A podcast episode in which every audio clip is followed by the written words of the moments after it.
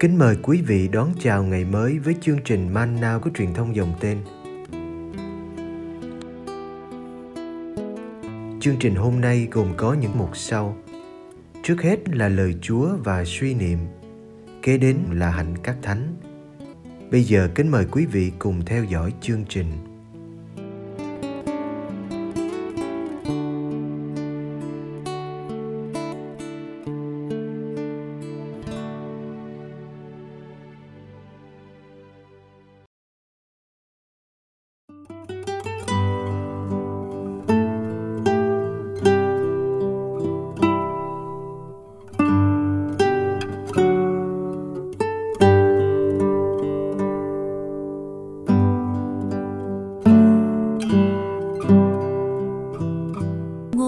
Người Pharisêu và người thu thuế. Luca chương 18 từ câu 9 đến câu 14.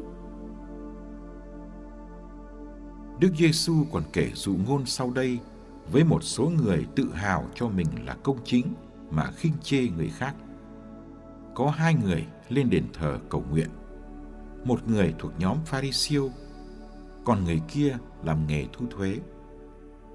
Người Pharisêu đứng thẳng nguyện thầm rằng lạy Thiên Chúa, xin tạ ơn Chúa vì con không như bao kẻ khác, trộm cắp bất chính ngoại tình hoặc như tên thu thuế kia. Con ăn chay mỗi tuần hai lần, con dâng cho Chúa một phần mười thu nhập của con. Còn người thu thuế thì đứng đằng xa, thậm chí chẳng dám ngước mắt lên trời, nhưng vừa đấm ngực vừa thưa rằng, Lạy Thiên Chúa, xin thương xót con là kẻ tội lỗi. Tôi nói cho các ông biết, người này khi trở xuống mà về nhà thì đã được nên công chính rồi, còn người kia thì không. Vì phàm ai tôn mình lên sẽ bị hạ xuống, còn ai hạ mình xuống sẽ được tôn lên.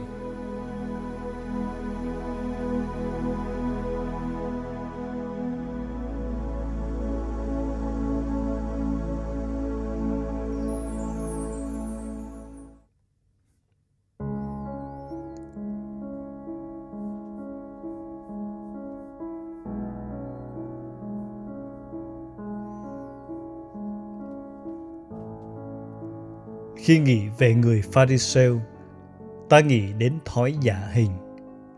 Quả thực có một số người Pharisêu như vậy. Nhưng không phải tất cả đều thế đâu. Thật ra, nhóm Pharisêu là nhóm rất đạo đức và họ đạo đức thực lòng chứ không giả dối. Họ đã chuyên cần học hỏi về luật Chúa và muốn giữ cẩn thận luật ấy trong mọi hoàn cảnh.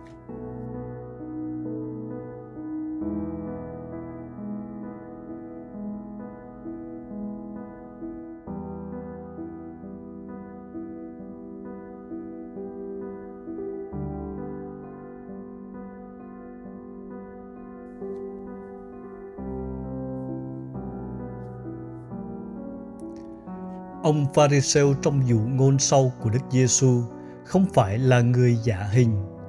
Ông ấy thực sự rất đạo đức và được mọi người ngưỡng mộ. Khi nghe lời cầu nguyện của ông trên đền thờ, nhiều người Do Thái thầm mơ ước sống được như vậy. Trước hết, ông đã tránh được những sai phạm lớn như trộm cắp, bất chính, ngoại tình. Ông còn ăn chay mỗi tuần vào thứ hai và thứ năm dù luật chỉ buộc ăn chay mỗi năm một lần. Ông nộp thuế thập phân về tất cả mọi thu nhập, dù luật chỉ buộc nộp về hoa lợi, chăn nuôi. Ngược lại, khi nghe lời cầu nguyện của anh thu thuế, ta thấy anh chỉ nhận mình là tội nhân, cần đến tình thương xóa tội của Thiên Chúa. Dưới mắt nhiều người, anh là kẻ thù của dân tộc và là kẻ có đời sống không trong sạch chút nào Cả hai đều gọi Thiên Chúa khi bắt đầu cầu nguyện. Nhưng Thiên Chúa sẽ nhầm lời cầu nguyện của ai? Ai là người chạm được vào trái tim của Thiên Chúa?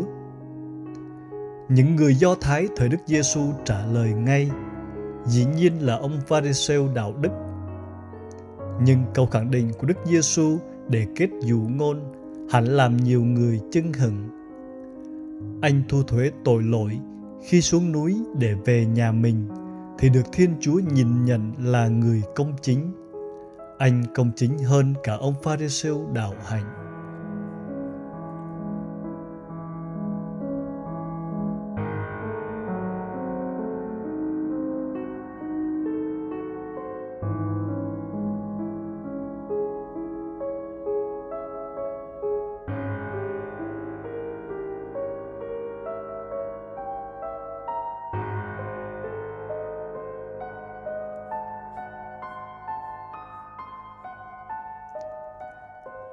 Đây là một sự đảo ngược lạ lùng bởi Thiên Chúa.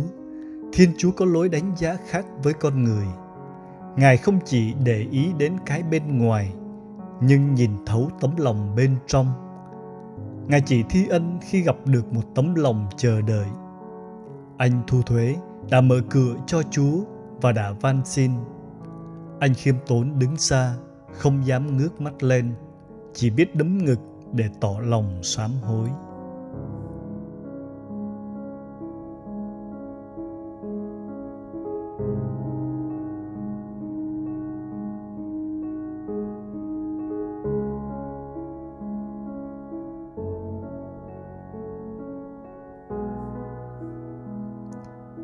Ngược lại, ông Pharisêu chẳng xin gì. Ông thấy mình chu toàn quá tốt những điều luật dạy. Bởi đó, ông thấy mình chẳng cần Chúa xót thương. Những việc hoành tráng ông làm, ông không coi là ơn.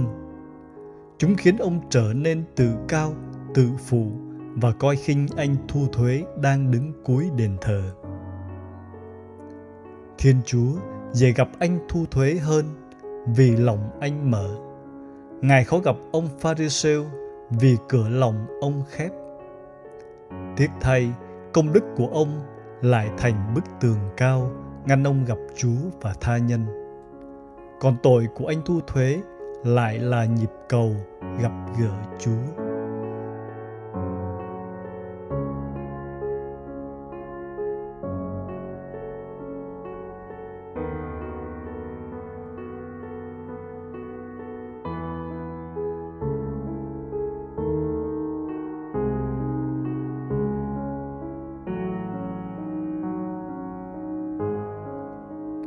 Ở thế kỷ 21, nhiều người vẫn sống như anh thu thuế.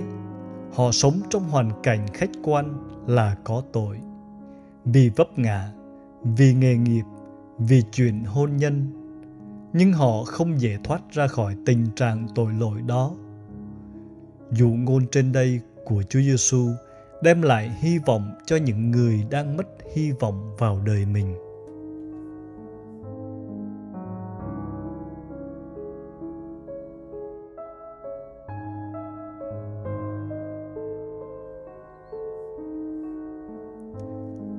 Thiên Chúa không chê bỏ việc ăn chay hay dân cúng, cũng không cấm chúng ta tích đức lập công. Nhưng Đức Giêsu nhắc chúng ta nhớ rằng ơn cứu độ không mua được bằng nỗ lực bản thân, nhưng là quà tặng Chúa ban mà ta đưa tay lãnh nhận.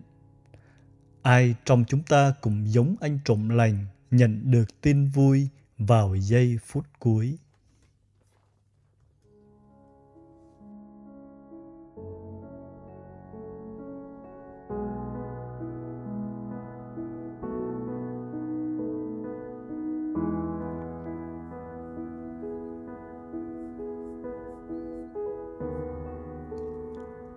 Lạy cha, những tội chúng con phạm vừa mang dáng dấp tội Adam, lại vừa mang dáng dấp tội Cain. Tội nào cũng là khép lại trên chính mình, khước từ Thiên Chúa và quay lưng trước anh em. Tội nào cũng lấy mình làm trung tâm và quy tất cả về mình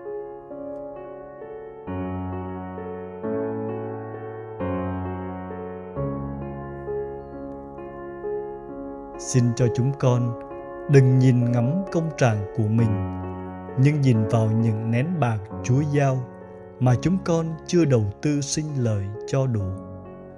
Xin cho chúng con đừng tự mãn nhìn về quá khứ, nhưng hướng đến tương lai với bao điều cần thực hiện.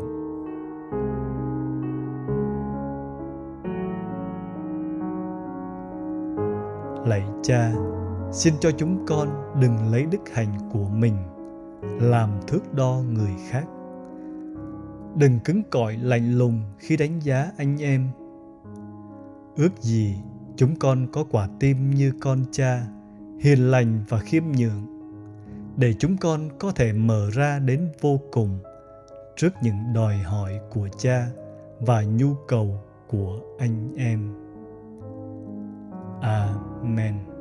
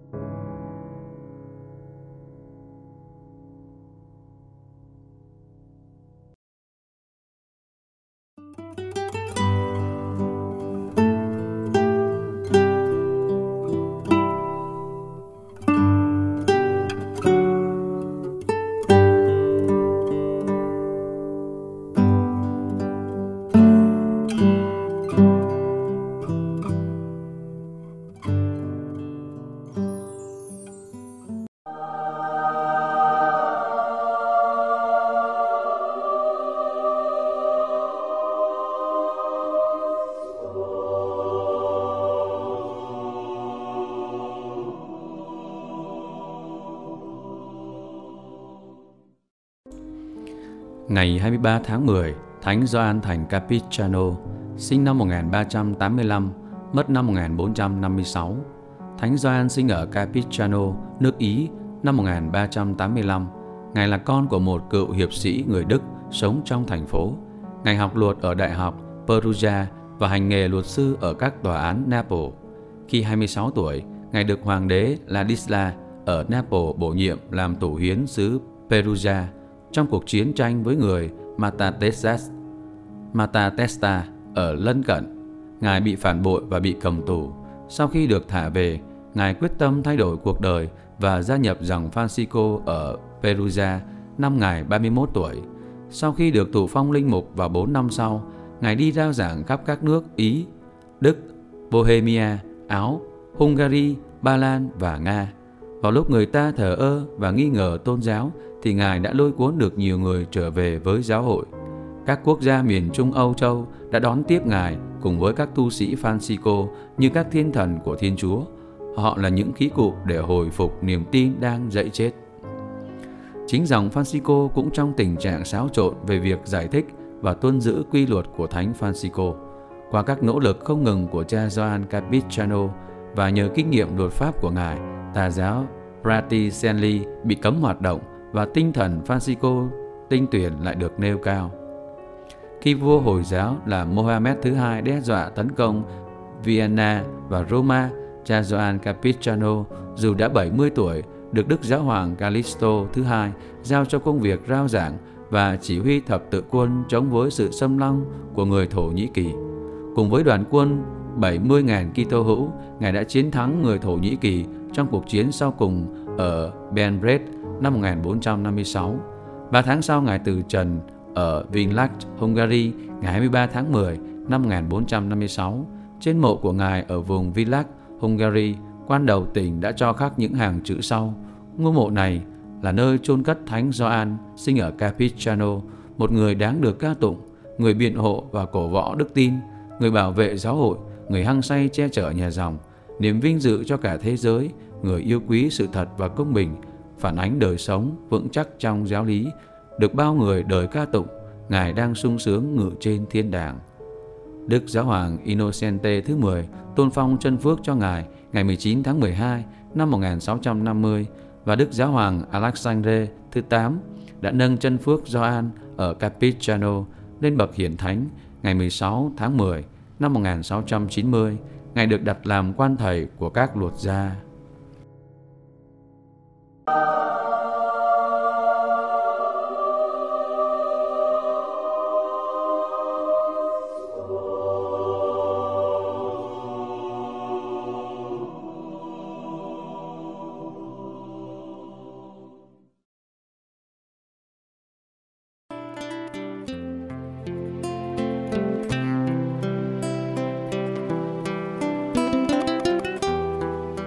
Cảm ơn quý vị đã theo dõi chương trình.